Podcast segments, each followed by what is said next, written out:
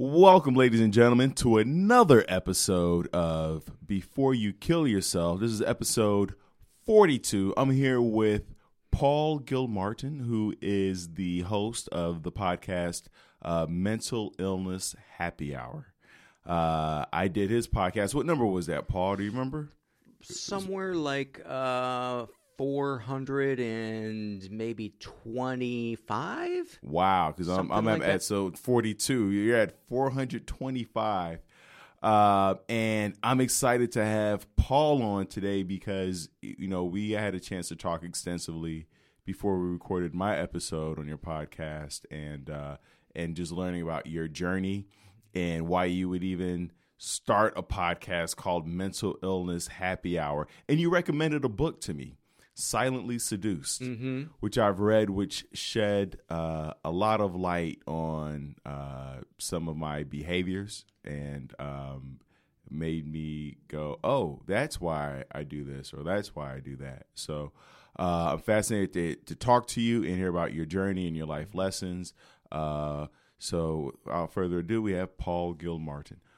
Tell me, Paul, what made you start your podcast, Mental Illness Happy Hour? uh it was 2011 i was still doing uh still hosting a tv show uh that i was doing then. I've been doing it for a number of years. I was still doing stand up but not a whole lot.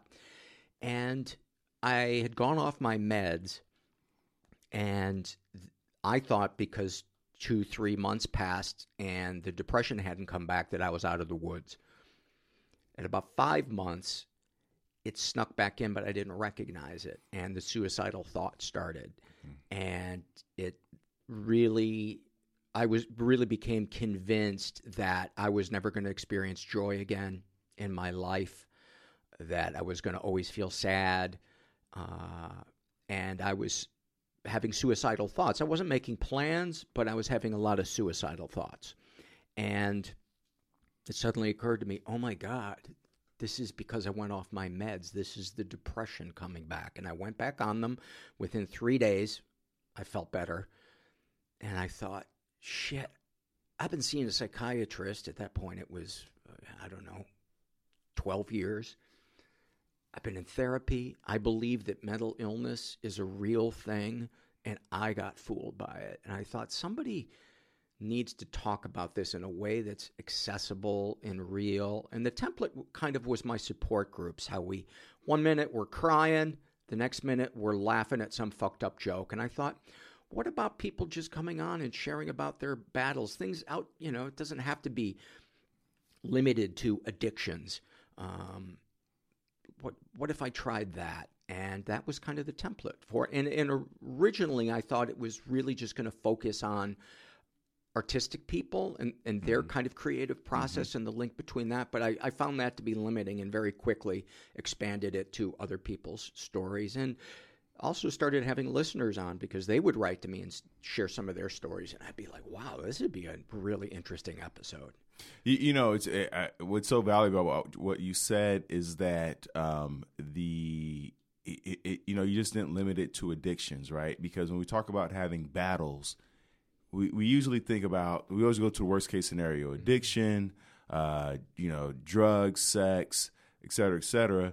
And sometimes it could it could be uh, uh, you know internal in terms of well not internal, but it could be a cell phone addiction. It could be uh, exercise addiction. It could like, be that your life is just getting small, Small. and pr- and comfortably predictable, but Mm. kind of sad and kind of lonely. Yeah, you just kind of on autopilot. Yeah. Uh, you know, I was just talking to some friends last night about uh, my mom. She is uh, in her 60s, but she t- takes care of elderly people. You know, you think at that age, like she's old, but, you know, my mom is young at heart. But uh, she has lost uh, two clients to, uh, she had two clients who had dementia. And what was interesting about that is both of those clients also were neurosurgeons. And I was like, that's fascinating that brain surgeons uh, are experiencing dementia. Because you think about a brain surgeon, you think very intelligent, somebody who is engaged and active, and you like that brain shut down. And when I started to look at the literature on it, because it, it really kind of bothered me, I was like, if a brain surgeon's getting dementia, I don't stand a chance. but uh, to circle back to what you were saying, Paul, um, brain surgery, once you learn how to do it, it becomes routine. They really don't, it doesn't require much thought for most brain surgeries unless they you know they have some it's not brain surgery. Right it's not right. After a while it's not brain surgery right? Right. And so these brain surgeons they are bored. That's why like when you watch Grey's Anatomy and and all and you see people doing surgery they got music playing they're talking trash they're, they're winking at uh you know whoever they're sleeping with in the episode.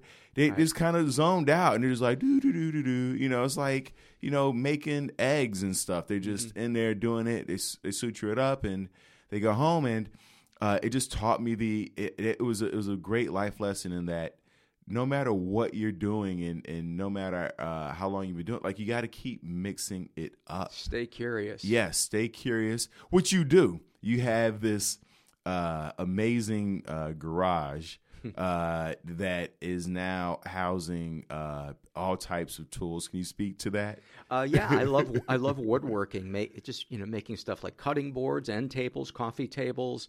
Um, just trying to create stuff that uh, uses that creative energy, and and uh, it's a passion of mine. That playing guitar, playing hockey.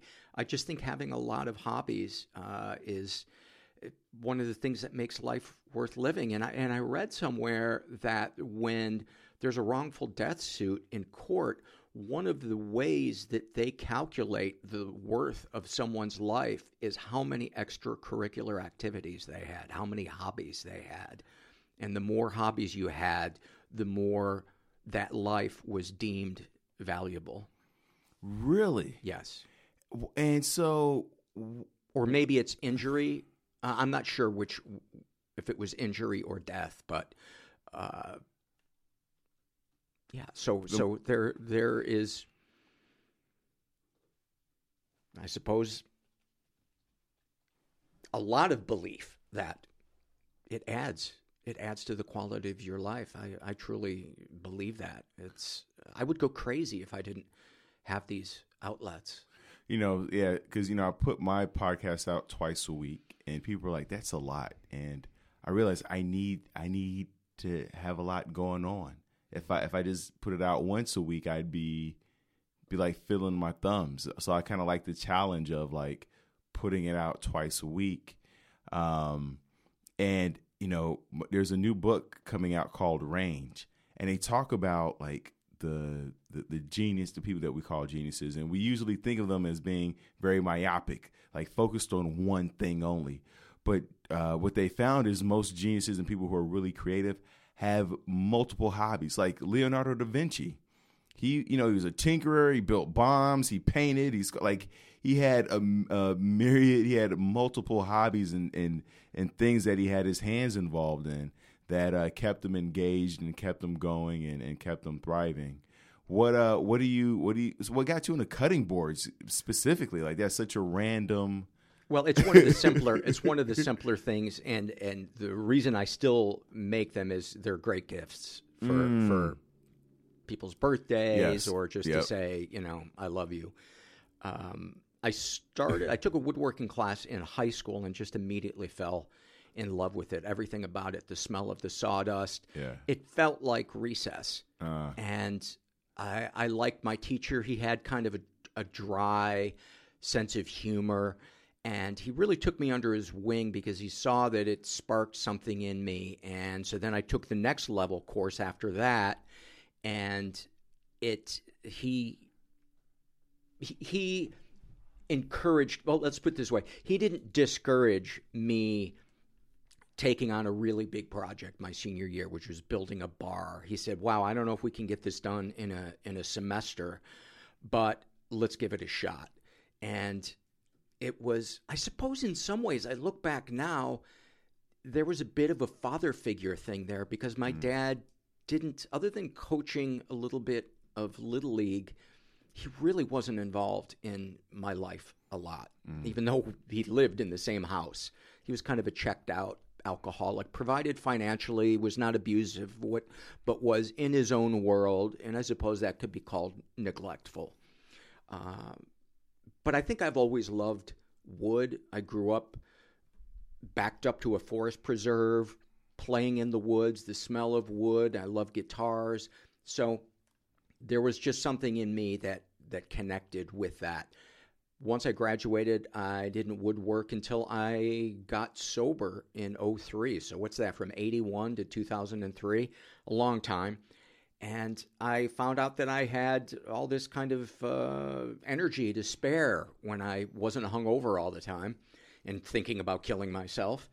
And it just started with I uh, went to Home Depot to get I don't know a paintbrush or something because I was going to redo uh, uh, the walls in the bathroom, and I saw some of these woodworking machines, and I just thought, why not? Why not just get a little one and maybe do a little bit here and there? But of course, you know, having an addictive personality, within a year I had a full-on wood shop and was watching countless videos to learn how to you know acquire better and better skills. And yeah usually when something piques my interest i, I kind of go full bore uh, on it. And sometimes i'll just you know run the wheels off it and never do it again.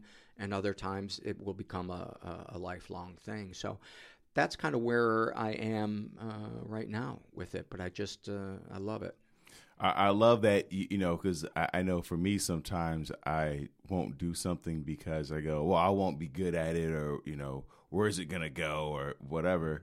And you know you have that kind of growth mindset of like let me just start off with something small. Mm-hmm. let me start with a small wood shop and then just see what happens. And you know small investment baby steps and then and then it's, it's slowly grown over time you know i can't imagine i remember last time i was in there i was like oh my god i was it was incredible what you set up in there and and I think you were like you had something else that was on the way that you were excited about yeah. and, so you're just slowly scaling it up right yeah and and as you upgrade tools you get to appreciate mm. how much better because yeah. anybody who crafts things knows you are limited by the quality of your of your tools wow and right. uh, when you get tools that kind of open new horizons for things you can do or just improve the quality of it, the accuracy of the joinery and stuff right, like right. that. It's just very it's very exciting. It's very exciting.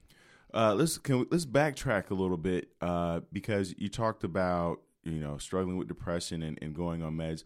What what was happening that you know what age did you start your meds, and then what was happening that brought you up to that? Because uh, I know a lot of people. Um, are thinking about going on meds and are afraid of it because of all the things that we've heard. But then you're saying that you know you felt so much better once you got back on. Can you talk us through that? There was a couple of different phases. Uh, my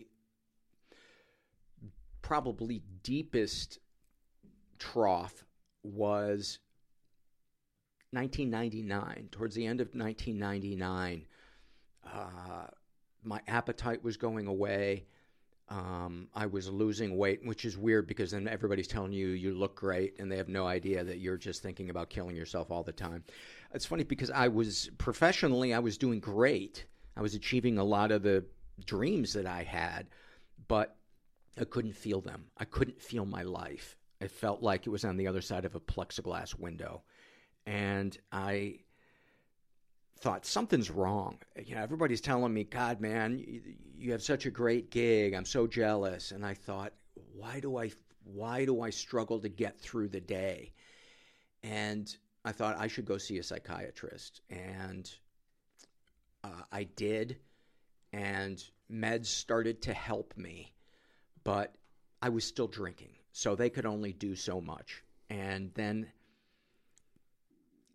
they they as my drinking got worse, they really became almost non-effective. And so if I was 37 when I started them, by the time I hit 40, I kind of bottomed out with my drinking and got sober.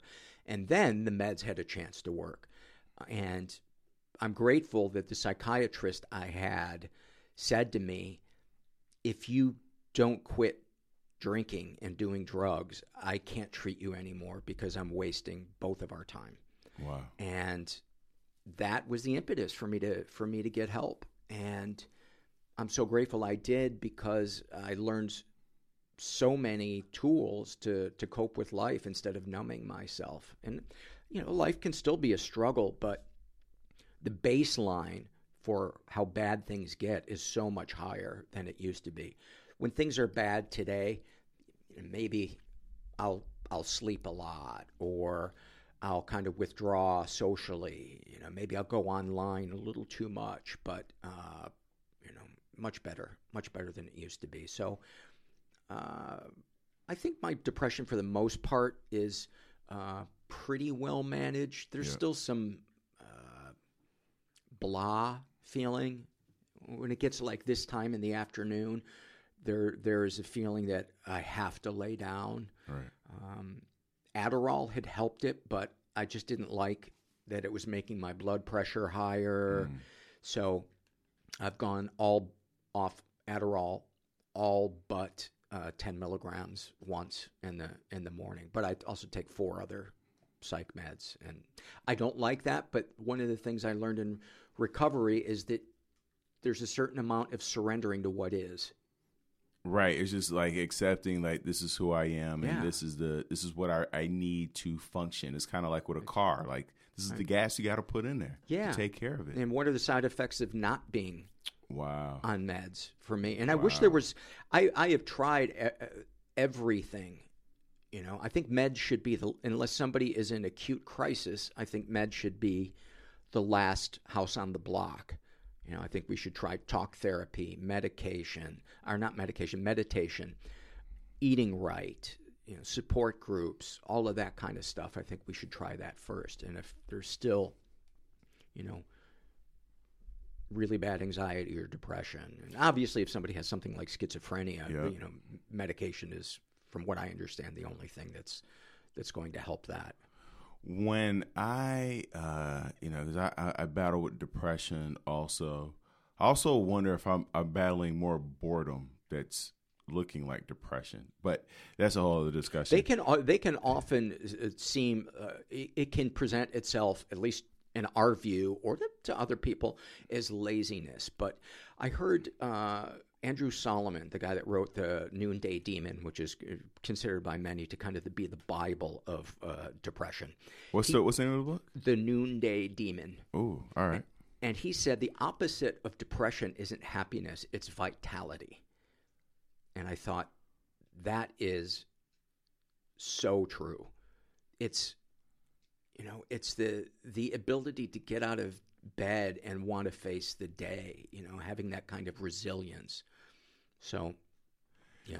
Well, you know, I one of the ways that I uh, handle my depressive episodes is sleep. Also, because I read somewhere that when Albert Einstein, because he, I think he suffered from bipolar, and they said, uh, you know, they were like, "How do you manage it?" He's like, "Well, when I'm manic, I work, and when I'm depressed, I sleep."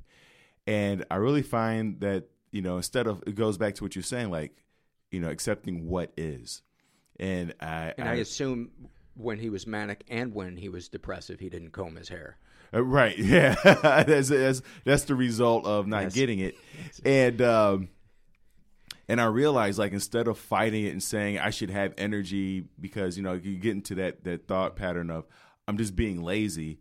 It's like no, just go lay down, take a nap because And don't shame yourself. and don't shame yourself because otherwise what I find is I end up and I know when I'm fighting sleep and fighting what really is because I I start to go into very self-sabotaging behaviors of overeating uh you know whether it's food or sex or porn like whatever it is I become obsessive over something that is is taking me away from my other goals.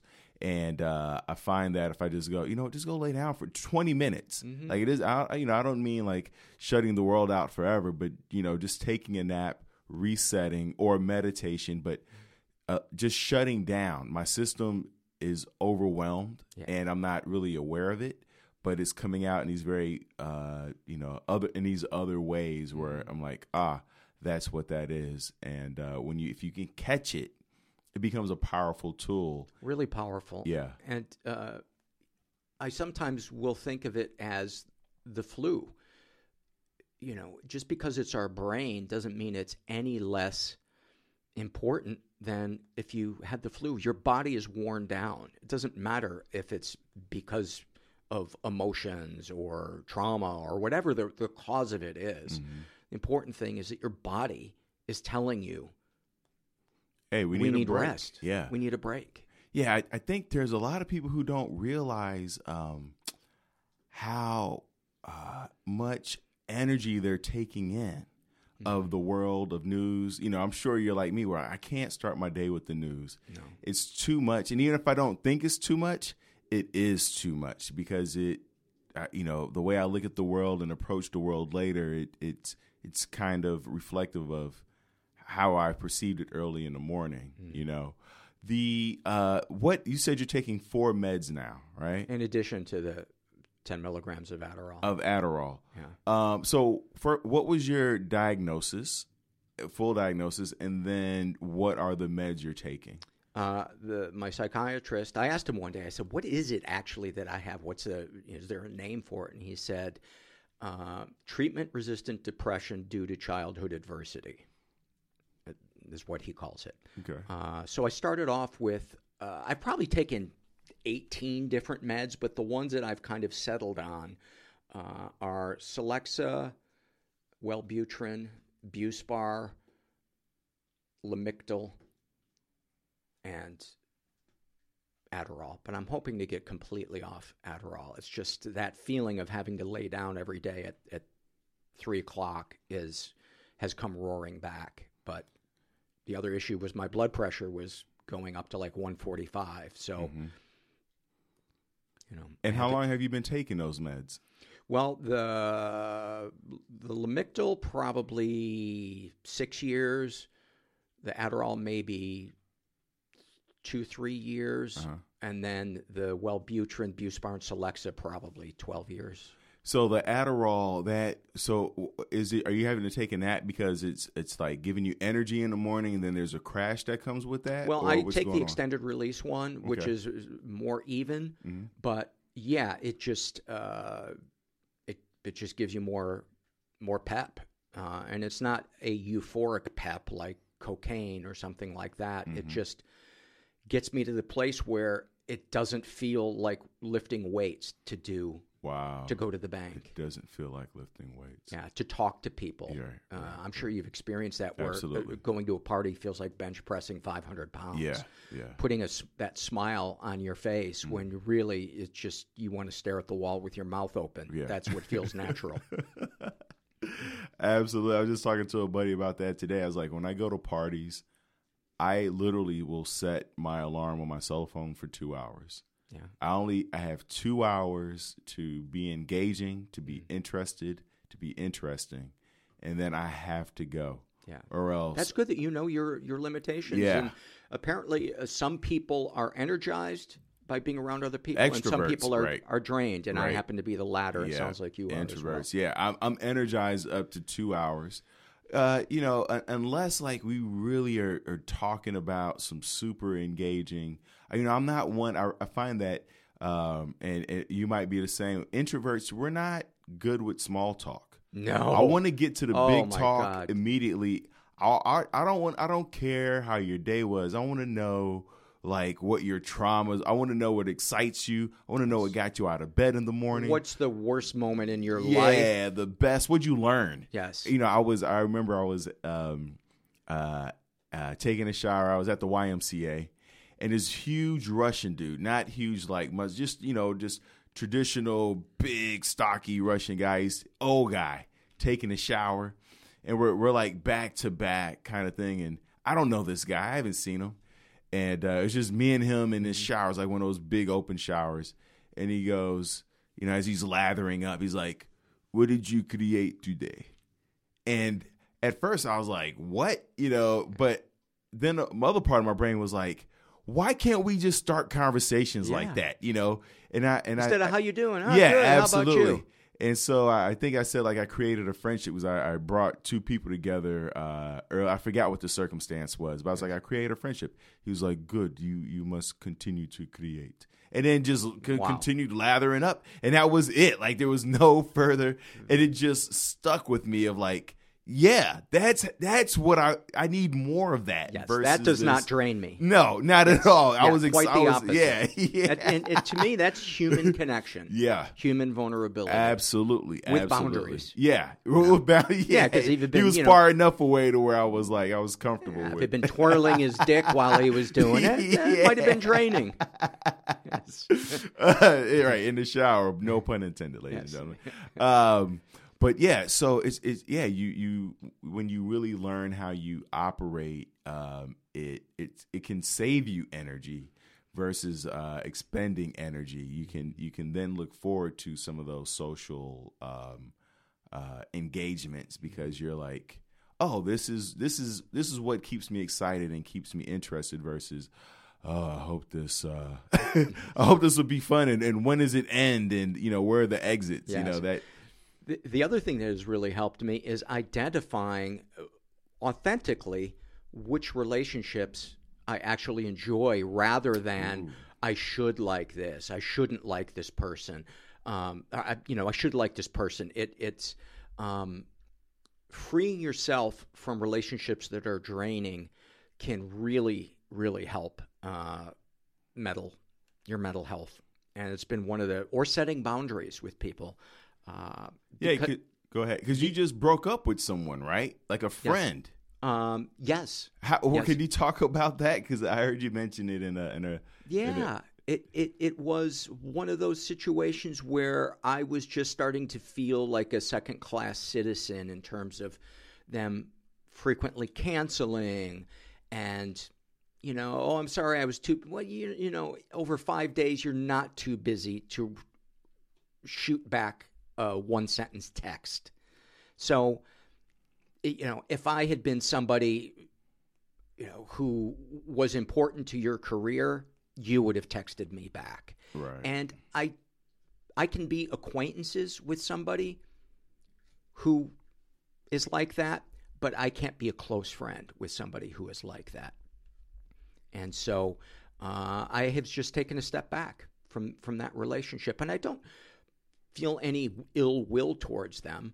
Uh, but what would cause me ill will would be if I felt like I should try to make a relationship with this person and hope that they change. That's going to create resentment. And I think that's the thing that can really exacerbate a lot of people's uh, issues is when they tell themselves, I should be doing this, I should be doing that, when the authentic person inside themselves doesn't want to do that. Um, now, obviously, I'm not talking about, you know, I should stop using heroin. Yeah, heroin's probably a good thing to stop using, but, you know, I should keep taking the calls of my, you know, aunt who who is belittling and passive aggressive and does nothing but drain me. You know, that's that's an and, and you know because you know there's some people who call you and you get excited and can't wait to talk to them and there's some people who call you and you, you just go uh you, you immediately feel it. it it goes back to the idea of listening to your body mm-hmm. but that's challenging if we are medicating ourselves you know whether it's food drugs whatever it is to really know and uh, i was talking to a friend of mine he's been sober for maybe 30 years. Uh, oh, no, uh, uh, Julie Barr, who was in a previous episode of mine, she talked about the idea of like, you know, when you start getting sober, you have to do everything without anesthesia for, the, you know, Yeah. one time to see if you still ha- feel the same way about it Right. off You- drugs. and you will feel different about certain people. Absolutely. Yeah, because because you even know like people break up like uh when they become sober. Like, you know, all of a sudden you you realize like you really don't like this person, you know, or the the people you're with who don't like you sober. They like you drunk and they've been they've been trying to feed you and keep you in a state of uh uh uh, of medication, whatever that is, uh, because uh, it it you know it feeds them in some way, Yeah. you know. Um, so tha- that's why it's like if, if you're in a relationship and and two people and one of you are trying to lose weight, like you both have to be on the same page. It can't be uh, one of us is moving, you know, forward and the other one's like, I want to stay here. Uh, the probably one of the most important tools for me in being able to walk out the door without feeling like, oh, it's just too much, Yeah. is my willingness to have difficult conversations with people. Um, there have been maybe two, three times where people in my support group, you're going to get somebody that's super needy Yeah. sometimes Yeah. and you're going to have to set boundaries with them. That's a part of growing and becoming an, an, an adult. Is the reality is is sometimes we're not going to give somebody what they need because it's not healthy for us, and they will be disappointed. They might even be resentful. That's their own trip. That's their own journey to Yeah. what they will make of that. But being able to share that I'm feeling drained by them in a loving, compassionate, diplomatic way has been hugely important for me because then I don't feel trapped by people. My compulsions flare up when I feel trapped in my life. And that's usually because I'm playing the shoulds. Well, I should answer this call because, well, you know, if the last five times that person has just gone on a monologue for 40 minutes about themselves and hasn't asked me a single question about how I'm doing, I, I don't need to pick up that phone. That's not a friend. That's somebody who's, and, and it's different if you have a friend who's in crisis, who you know other times is there for you. You know, that's different. But I, I said to the, you know, this person, uh, I love you, man, but I feel like an audience member in, our, in our phone calls, and I'm feeling resentful, and I don't want to feel resentful at you. And if I didn't care about you, I would just ignore you and avoid you. But I figured that you would you would want to know. And so as difficult as this is to say, there there you have it. And they both thanked me. The two people that I've said that to. One still calls me and uh, and the other doesn't. You know, I I have a friend like that. Uh, actually, I have like I have a, there's there's two people like that, and what I've learned to do is when they call to put a time limit on the conversation. I'm on my way, such and such. Yeah, I go, hey, hey, what's going on? I have I have two minutes. What's up? Mm-hmm. And and I'll I'll use that two minutes to dis, to determine if this is a conversation I want to continue. Mm-hmm. Because the thing about people who talk in monologues, they they also say interesting stuff also. So they- they're you know, and it, so a part of it's engaging. And that's what keeps you locked in. You go, but it's just too much. It's too overwhelming sometimes. Yeah. So you know those people, and but I'm like you. Sometimes I, I bench people. I don't. Mm-hmm. I, I just go. I'm not gonna pick up for like. I had one friend. I didn't pick up the phone for like six months, mm-hmm. and they never got the hint that like I was benching them. But Yeah. you know, and then as you slowly incorporate them back into your life, you said that you struggled with. Um, or, you know, part of your struggle is um, childhood trauma. Can you speak more to that? Like, what was going on in your childhood that um, uh, has led to this uh, uh, depressive, uh, resistant depression? Uh, being raised by a mom who was emotionally and uh, covertly uh, sexually uh, incestuous, um, n- not in ways that uh, you know you would think of as classic kind of incest, but using her access to my body as a child to do things that were unnecessary. Um, you know, taking my temperature rectally until I was eight years old, and had to ask her why why are we still doing it this way? You know, her chiding me if I if I would want to cover up or put clothes on. Um, you know, giving me a bath at twelve for a reason that just did not seem necessary. Um, confiding in me like her therapist at seven about her marriage. Um, you know, telling, talking to me in a flirty manner. Um, yeah, th- those really, I think, did a number on my head. And I don't think my my mom is a bad person or an evil person. Um, I think she is a wounded person, and even though I love her, I can't have her in my life because I have tried to set boundaries and they've not been respected and I had to take care of myself. And so I just kind of, you know, as loving as I could, wrote a letter and said, I, I can't have a relationship with you anymore. Um, and this is the hardest thing I've ever had to do in my life, but it's just not healthy for me.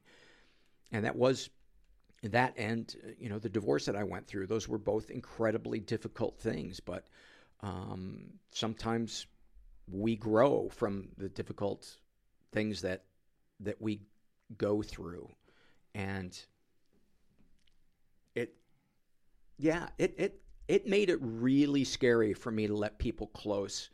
Um, I think because of the stuff I experienced as a kid. Um, intimacy. I'm I'm learning how to be intimate with people, but there's a part of me that doesn't want to let people get too close because then I feel like you're going to smother me. You're going to drain me. You're going to need more from me than I can give you. And yeah, and and I, I was also very objectifying of women when I became an adult. I think I channeled a lot of that anger I had at my mother, unconscious anger, because I did the shoulds with she's your mom, you should love her. Um, she should be able to touch you how she wants to touch you and talk to you how she wants to t- talk to you because because she's your mom and that's just what moms do. Well, no, that's not okay. It's not okay to touch your son in a flirtatious manner and to, you know, do the things that she did. Um, and so I think I used sex as a way to control how close I would let a woman get to me. Mm. And the only, I think, safe way I could view a woman was as a conquest, as a thing to meet my needs. And it pains me to look back and see how I mistreated some women. Um, I, I, I wish I could go back and undo the past, um, but I, I can't. But what I can do is hopefully learn from it and not be that guy anymore, which I'd like to think I am. And it was, I think, just kind of the classic thing of uh, hurt people, hurt people. Hurt people, hurt people. Yeah, and I'm not saying everybody does, but it's it's pretty common that hurt people hurt people in some way. Yeah.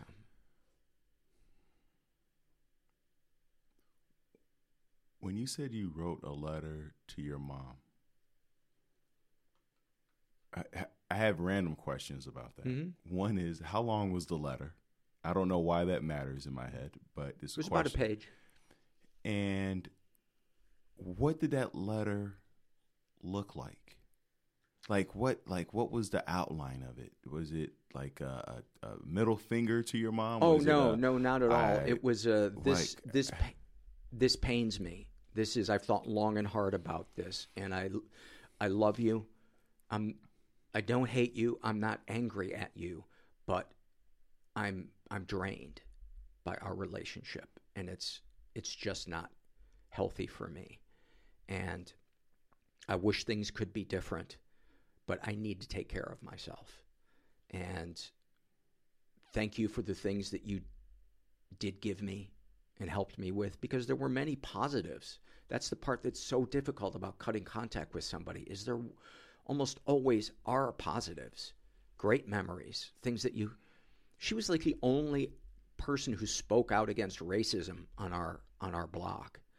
Um, you know, she worked with poor people. It's people are fucking complicated, man. Uh, right? It, it's uh, you study any of the the greats they all had, you know, it's like Michelangelo's agony and ecstasy. It's like yeah. you can't. It's hard to completely hate anybody. Yeah, because there's a part of them you go, oh, really? Wow, that was nice. You know, it's right. like even Alexander the Great, who like he slaughtered millions of people, but then you find out like he was really trying to unite different cultures so that you know it could you know everybody can get along and it, you know like his methods were horrible but the idea of like what he was people are complicated. People are complicated and that's one of the things that my therapist really worked with me to help me grasp because um, one of the kind of classic traits the child of a narcissist will have is black and white thinking. Mm. And so it's are they good or are they bad? No, it's not about good or bad. Is, is it are they healthy or or where on the scale of healthy or unhealthy are they for you uh, overall? And and I had to say, it there's just too much negative Mhm. for the, the the positive. It's just um, I would know be depressed for two weeks after we get off the phone, or even just reading a letter of hers. I could just feel You have to recover from it. Yeah. You know, I, I read one of the uh, most power one of, most powerful things I've ever read was um, you know if something's good for you by how you feel after Mhm. you've experienced it. And you know, do you feel guilt? Do you feel shame? Do you feel energized? Freedom. Do you feel freedom? Uh, peace. peace. You know, it's like I, that's one of the reasons why uh, I don't go to the movies as much. I realize like rarely do I leave a movie feeling great, like because I go in with the idea of like, oh, you know, let me go relax, go catch a movie, but rarely do I I leave feeling wonderful. You know, like a lot most a lot of movies aren't that great. Um, and uh, you know, a lot of the, the the habits, you know, whether it's food or you go, uh, you know, where you eat your feelings, you don't feel great afterwards. I always feel great after a hike. Mm-hmm. I feel great after uh, meditation, or I wouldn't say great after meditation. I feel peaceful. Yeah. Uh, I feel like this this energy after meditation. Um, Yeah, but there's and- no and- regret. There's no Right. pain. And and a nap. You generally feel better after a nap. So why wouldn't Absolutely. you take it? Why wouldn't you give that? You're uniquely positioned to be your own best friend. Why would we be our own worst enemy? Yet that's so often what we do. And I think it's because we mistake self shaming for discipline. And it's not. We can still learn from a mistake or a foible and grow from it. We don't need to, to shame ourselves No. for it. Yeah. And so, oh, and so, are you? Is that still the status of your relationship with your mom now? Where? yeah. And uh, is there? How long has?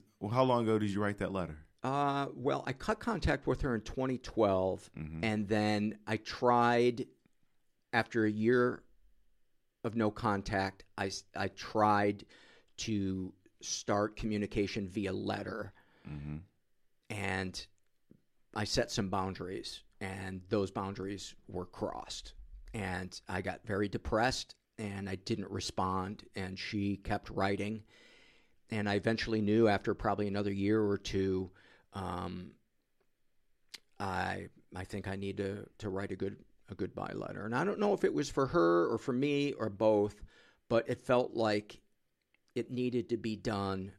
Um, because I had made my decision that I just I can't keep going to a dry well. I had to do the same thing with my mom. Also, Um you know, the conversations were draining, and uh, I had to put her on a bench for a while, and it, it was tough. It was not easy. I explained to her. I I did mine. Uh, I talked to her, and I was like, "Listen, if this is how our conversations are going to go, then I don't. We don't need to have these conversations." And uh, it took a year uh, of me actually like I would hang up on her. Good she for would call, you. and as soon as she went into you know the cycle, which I've already laid out, I was like, "Here, look, if you say and do this, then I'm gonna hang up on you." Mm-hmm. And it took a year of that before we finally got to a place where I'm excited to talk to her, and I and I That's love talking to her. I mean, every now and again she slips up, and then I gotta you know I gotta remind her. Mm-hmm. but it's a powerful thing. And and so many people are afraid to set boundaries Yes. and enforce them with consequences. But boundaries are useless unless you are prepared to back them up with consequences. Absolutely. Absolutely. You have to reinforce it with yourself. You have to reinforce it uh, with other people. It's just so important. Even with your work, there's so many people, who, and I and I know I struggle with this where I haven't. I'm I'm learning how to set boundaries with my work because uh, you know you can be like, I'm just hustling and blah blah blah, but then you hit that wall Mm-hmm. and you eventually you crash and, and that's not a good thing. One of the things my therapists uh, kind of opened my eyes to is thinking of your life in four quadrants Okay. and ex- assessing each one in terms of its health. And the quadrants are work, play, love, and health. And uh, how do you feel like you're functioning and what like what uh, so you know what I, I struggle with is the play. Right? And how do you and is that. That's part the of the I'm ki- hobbies? that's the one I'm kicking ass at. You're kicking ass at yeah, play. Yeah, health I could use a little help on because I drag my feet, Mm-hmm. um, making doctor's appointments. Mm. Um, you know, I got a couple issues. Yeah, because how old are you? uh, 56. Okay, right. Got to get in there. No, sure. work is is good, um, and I think the love is good. It's uh, I'm kind of at that phase in in my relationship where it's deepening, but it also be, get, gets more complicated the more you get to know people and your issues come up and you have to negotiate those. So, um, but but I have so much love in my life, you know, uh, between my support group friends, my girlfriends, the, the dog that's practically on your lap right now, She's a rescue, right? Yeah. Grace? Gracie. Gracie, Gracie. Yeah, she's just And how long have you had Gracie? about two weeks. Oh, wow. Yeah. So when as soon as I, you know, for the listeners out there, as soon as I walked in the door, Gracie was all over me. all over. it. And, and just adorably, not you know, some dogs are like annoyingly all over you, but and she's all over me right now. Actually, as Well, she heard the word on the street that you were somebody to be reckoned with, and Yeah. she's like, "I got to get next to this guy." See, it's it's amazing because I've never had a dog, um, and even growing up, I didn't know anybody with dogs. None of my friends. I mean, I'm sure I did, but uh, like it, it just was never a part of my life really. Uh, pets, and but in my building, people get on the elevator and they have dogs, and the dogs immediately gravitate towards me. Dogs and children. Yeah, the two they- things I don't have in life. I think the universe is I trying think- to talk to me. I, I was just going to say, man, you know, it, it their dogs can fill a, a lot of kind of parts of us. Yeah. You know, obviously they can't fill fill everything, but uh, I know my house feels uh, a lot fuller. Mm, mm. Well, yeah. What kind of dog? What kind of what breed? She's uh, I definitely got some poodle in her, and I don't know, maybe a little cocker spaniel. Mm-hmm. wow. But she's yeah, she's about fifteen pounds, and um, oh, just a little. So you said the house feels fuller. Yeah, it feels fuller. Um, it just living here by myself. There would often be a, a feeling of, and I think also because I've always had dogs since I was ten years old. I have always had a dog.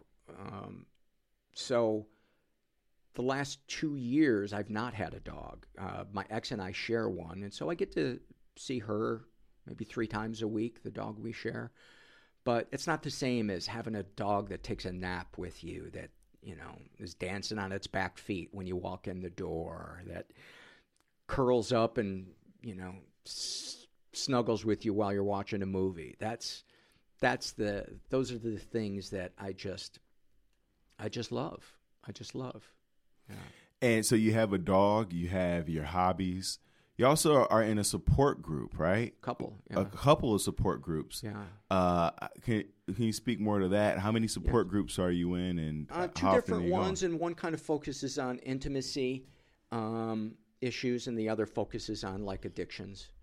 And uh, yeah, they're they have both helped me. I started going to the one for addictions first, and then I discovered that while I was able to get vulnerable to a certain degree in the support group, on a personal level, there was still walls up around me, a fear of letting people in to that last 50 yards. Right, right. And this second support group has helped me with that. And that's where I actually uncovered the childhood trauma because I had just, it's not that I had forgotten it, I had minimized it. And when I hmm. did finally deal with it, you know, I broke down and, and was sobbing. And I was living with my ex at the time.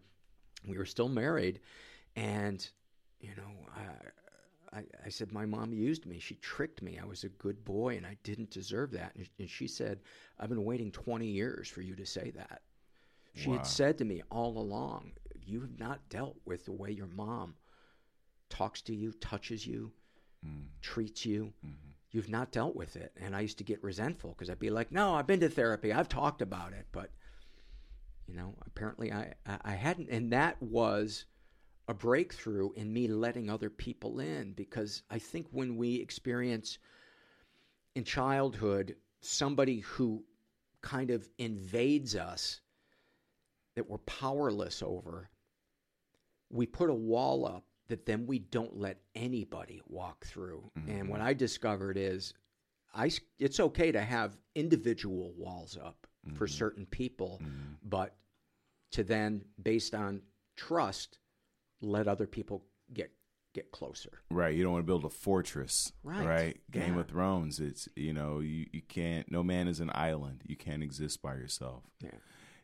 Um, you know, with the uh, now with the intimacy group, right?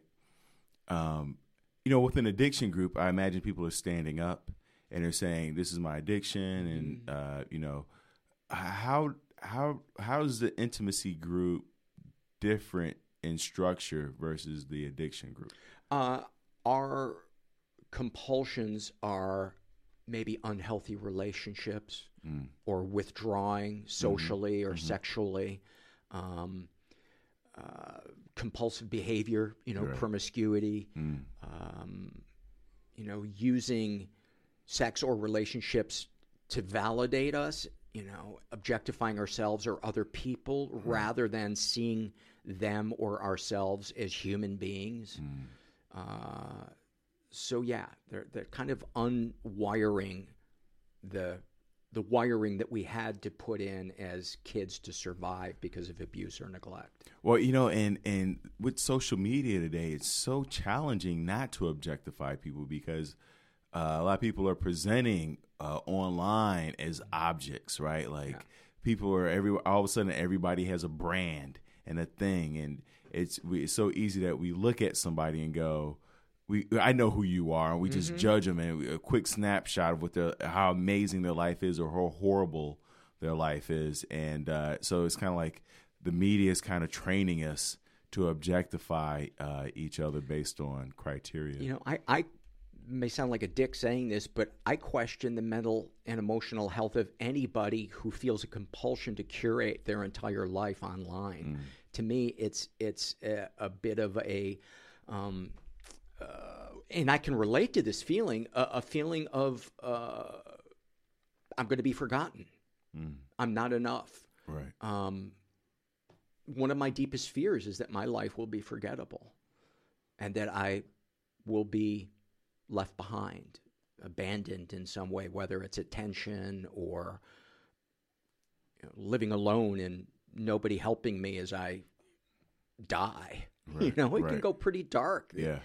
The, the, You, you know, it's fascinating. I expect to be uh, alone when I die, and not in like a, in a sad way, but in a um, like, you know, at the end of the day, we're we're alone, right? Like it's that that last breath, whether people are holding you or a million people around you or whatever. But to me, um, you know, when when people go talk about leaving a legacy and being remembered, I'm like, everything's gonna be forgotten. Like nobody's talking about Alexander the Great. With all the things that he's done, I mean, maybe a couple people here and there, but the average person on the street is like, "Who? What? I don't care."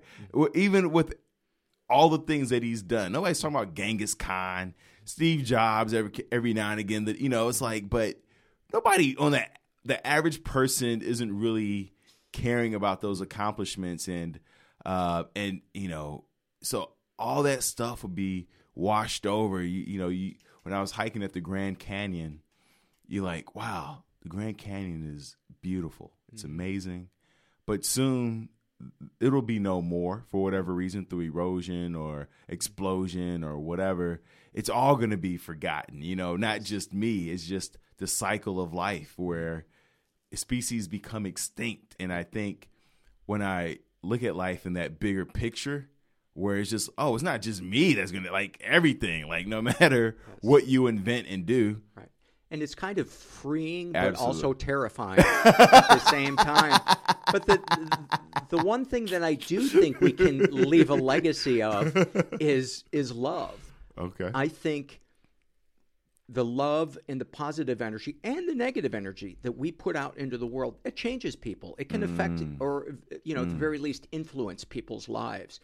You know, somebody like you know, I don't know, Mother Teresa, the amount of love and service that she gave in her life, I'm sure touched so many people.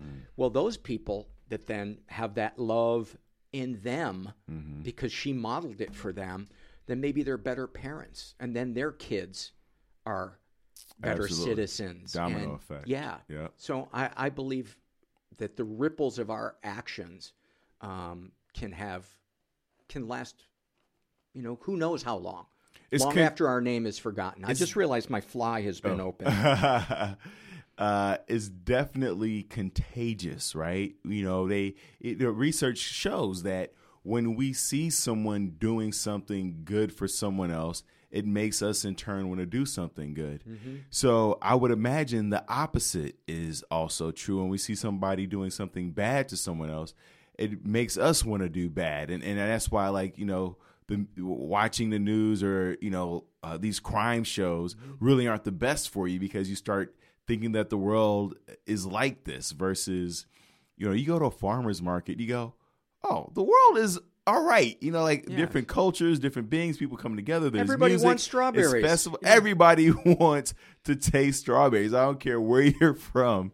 You want to you want to get up in the oranges and the you want to smell the uh, patchouli and uh, you, and you pronounce the word flowers. kumquat just yeah, to just yeah. to laugh. what, what? So how do you cook this? Like we're all having the same conversations, and and uh, so you know that's the importance of getting out the house and and not withdrawing.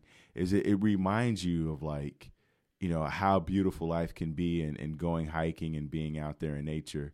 You know, you stay inside and you, you get wrapped up in your own your own thoughts there. Um, a legacy of love.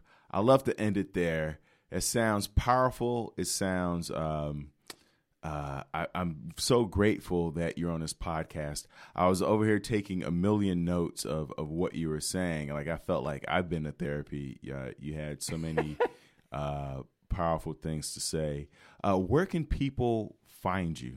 Uh, they can find me at uh, the podcast Mental Illness Happy Hour. The website for it is mentalpod.com, and mentalpod is the social handle. I love it. Please check out his podcast. Is I was actually listening to it on the way up here. Uh, such a great podcast, and uh, thank you, Paul Gilmartin, for doing this, uh, for being on this show. Uh, once again, on every show, uh, we love to give out the one eight hundred S U I C I D E. Please make that phone call if you need to. It's springtime, and this is when suicides actually spike. Uh, so if you feel like maybe you should go to therapy or get in a group therapy or different groups, get involved, make a phone call, take a baby step. Uh, don't take your mental health uh, for granted. Uh, we'll see you soon. Thank you for rating. Adios.